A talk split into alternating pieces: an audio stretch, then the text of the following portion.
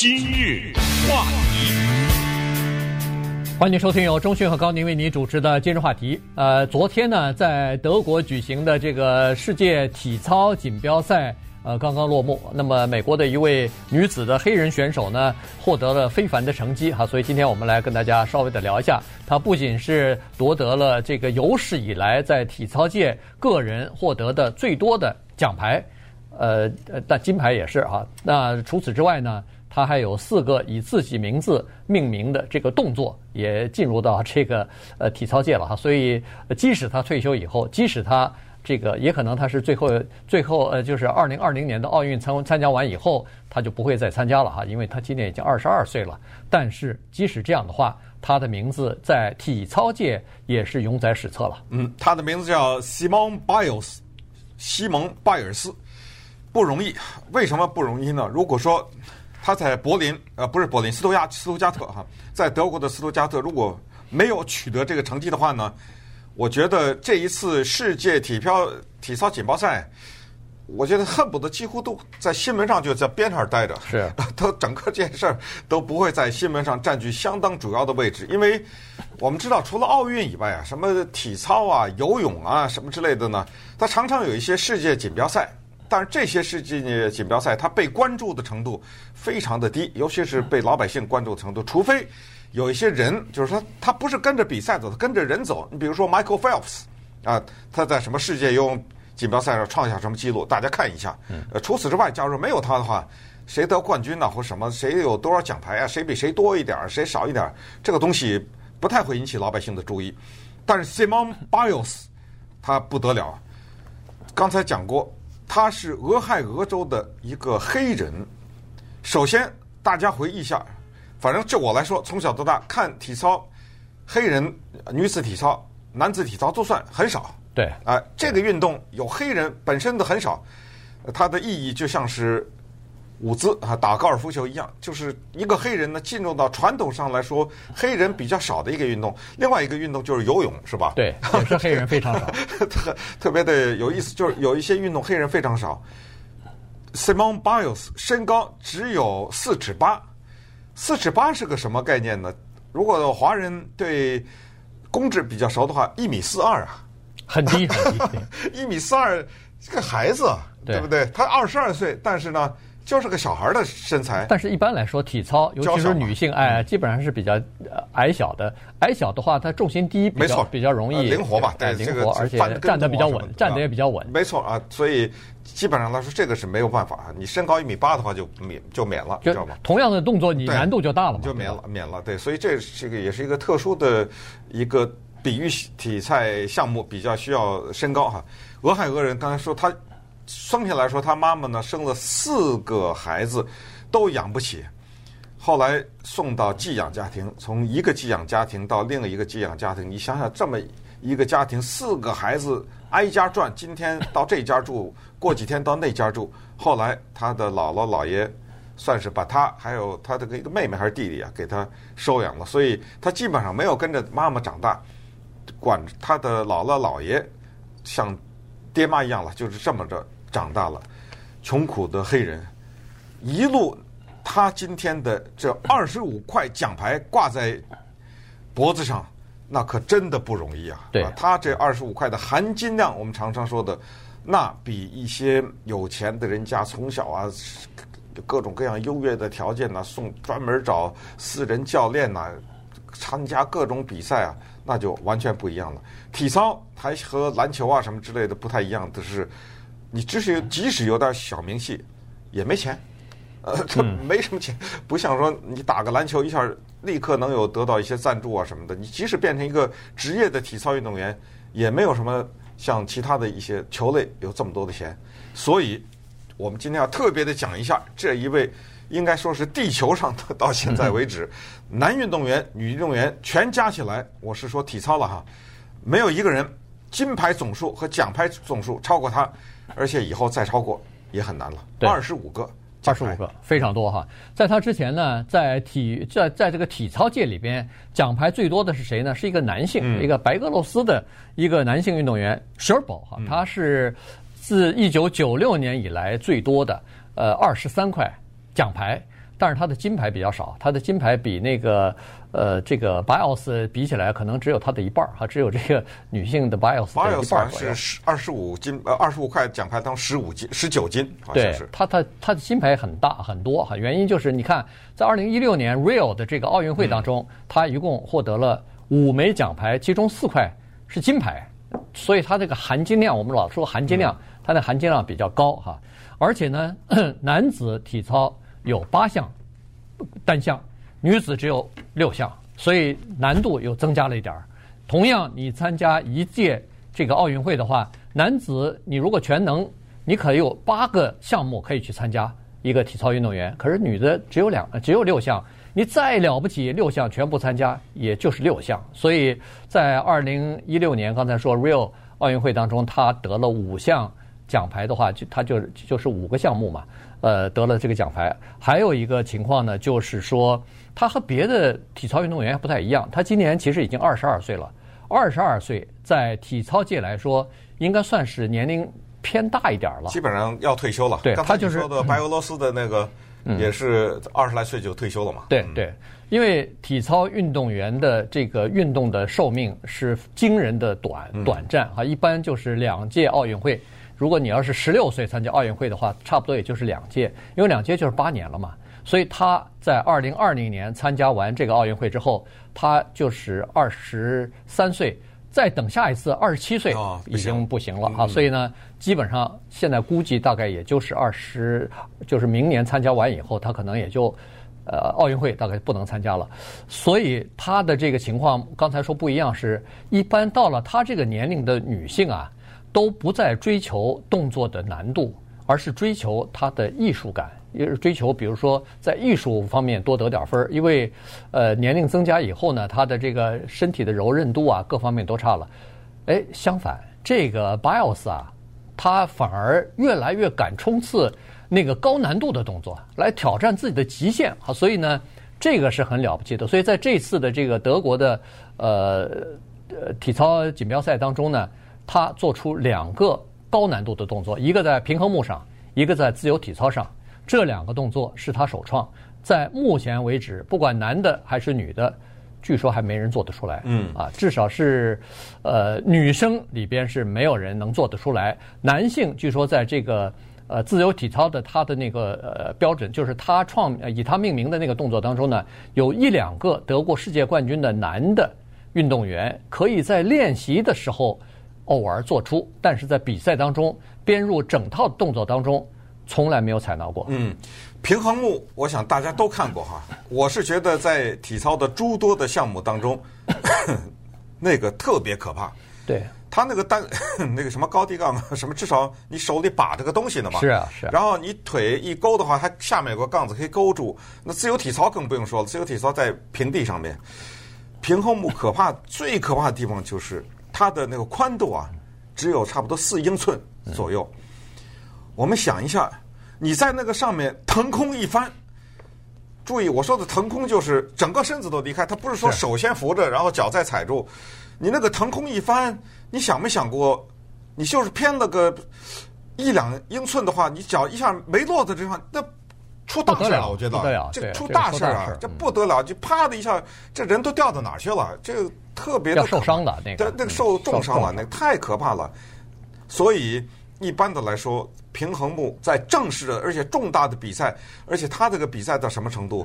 他在比赛的时候，他知道这个要拿下来的话，他是打破了一大堆记录的。嗯，呃，因为他在礼拜二的时候呢，已经打破了女子奖牌最多的那个记录了。嗯，女子奖牌最多的那个女的呢，是二十一枚奖牌。她在礼拜二的时候把这个打破了，礼拜天的时候她要做这个平衡木，她知道下面的一座大山拦在前面，就是那个男子的那个记录。对，就刚才你说那白俄罗斯的那个人，嗯，那个记录就是那个人。他礼拜四已经平了这个记录了。对，那个人的记录呢是二十三块奖牌。对，注意那个人的二十三块奖牌是这个记录保持了哎不多不少二十三年。嗯，就说。二十三年没人打破，所以这个床一般的是求稳的，在平衡木上别摔了，或者落下来的时候，砰的一下单脚落地或者怎么着，那就完蛋了。还敢做这种高难度动作，这就是再一次证明有一句话叫做“艺高人胆大”。那你可以想象他在背后的功夫带给他这个自信。我就是在上面，大家有机会到网上去看一看他的平衡木的表演，那腾空翻起，转身，然后啪的一下落在这个平衡木上，然后最后下来。下来那个动作是用他的名字命名的，你知道吗？所以稍等会儿我们看一看他的精彩的表演，以及 Simone Biles 这个不可思议的体操女神。今日话题，欢迎继续收听由中讯和高宁为您主持的《今日话题》。这段时间跟大家讲的呢是美国的一位体操女神了，恨不得是哈这个呃 Simone Biles，她呢。呃，这个在平衡木方面表现呢是令人非常的呃瞠目结舌的哈，这个表现非常的好。但是呢，实际上这个是需要多年的训练。二零一四年、一五年两年，他在世界锦标赛都获得平衡木的冠军。二零一六年参加 Rio 奥运会的时候呢，啊，里约这个奥运会的时候呢，在女子平衡木这个项目上，大家都认为她是。夺得金牌的最有力的这个竞争者了，结果没有想到那年她在平衡木上这个没站稳，这落地的时候没有站稳，所以一下子这一晃啊，手还扶了一下平衡木，结果一晃呢，把金牌丢掉了。不光把金牌丢掉了，银牌也丢掉了，最后拿了个铜牌。这个呢，其实对一个运动员来说，其实这种心理上的阴影是蛮大的。这个心理上的这个对自己的自信。稍微有了一点裂缝哈，感觉到哎呦，每次做的时候心里头都有点虚。去年的时候，同样在另外一次锦标赛当中，他又是在平衡木上头，呃，出了一点小的状况，结果也是拿了个第三名，铜牌。所以这个时候呢，就就看得出来，这个这小姑娘她的这个心理的素质，再加上她的教练。教练团对她的这个帮助有多么的大啊！一次一次锻炼，然后培养她的自信心啊等等。所以你看，在今年的时候，她不光是拿下了金牌，而且还在平衡木上有了高难度的动作。这个动作本来就已经很难了，她把这个难度恨不得提升了一倍啊！他是这个前空翻两周，在下在下平衡木的时候，前空翻两周，然后侧旋七百二十度落地啊！这个动作呢？本来侧旋三百六十度，在这个难度表上头已经属于最最难的动作，就是机组的这个高难度的动作了，而且很少有人能够完成。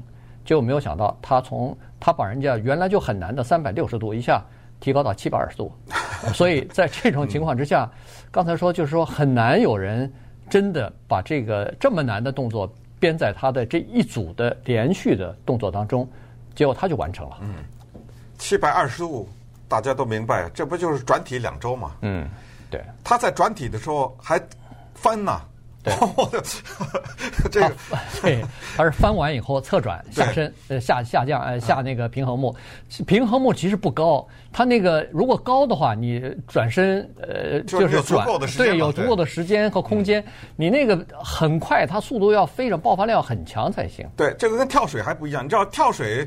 它首先十米的话，那很高嘛，是你有足够的一段距离可以做一些比较花的动作。三米那个跳板呢，它砰的一下弹起来，那个弹的老高的，那也可以有足够的时间完成。那平衡木呢，就是一个一点小助跑，是也没有什么更多的了。所以你想想，一个优秀的体操运动员，在这么大一个比赛当中和这么多的项目当中，居然能有四个。是用他的名字命名的，嗯，而且这四个呢，对我们外行的人来说是这么的陌生啊！什么叫团身一百零八十度旋转啊？这种高难度，这个真的是那是一千零八十度啊，不是一百，不是对一千零八十度的旋转，什么后直两周加转一百八十度，这个叫拜尔斯一，嗯，对啊，然后有一个直体前空翻转体七百二十度，这个叫拜尔斯二，你知道吧？呃，用他的名字命名，现在就是一共有四个动作。而且刚才说的从那个平衡木上下来啊，这个叫 double double 啊，这个难度难到了这样的一个程度，你听听你都不能思议。在评分的时候，把分压得低，为什么？在国际的评委会上面，他把这个这么难度的呃一个动作的分压低，是他不鼓励人家去做去。嗯。啊，他觉得你没有这本事就别去试，因为试了以后伤了，对，或者是呃。即使不伤，你砰的一下落在地，一般来说站不稳的，呃，比较容易减分。与其这样，你何必的去也硬来呢？所以我有一个办法，不鼓励你硬来，就是这个动作我给你分数比较低一点，所以他还是去做了，然后得了好像十五点多少多少，十五点三的还是多少？十五点，这个十五点零几。你知道在体操比赛当中，任何一个比分过了十五的话，那是非常罕见的。那恨不得就是完美了，对不对？就是满分了，恨不得。对啊，中国的两个也是优秀的运动员，一个叫刘婷婷，嗯，好像也是做这个平衡木啊，得了十四点四几，还有一个叫什么李李诗佳啊，也是十四点。他他们俩当然分别是银牌铜牌了。对，说到中国，其实什么罗马尼亚呀、俄罗斯啊、这个中国呀，这都是体操大国，是经常是出现一些。体操的名将，而且是在一些高难度的表演当中或者比赛当中，能够拿到呃很好的成绩。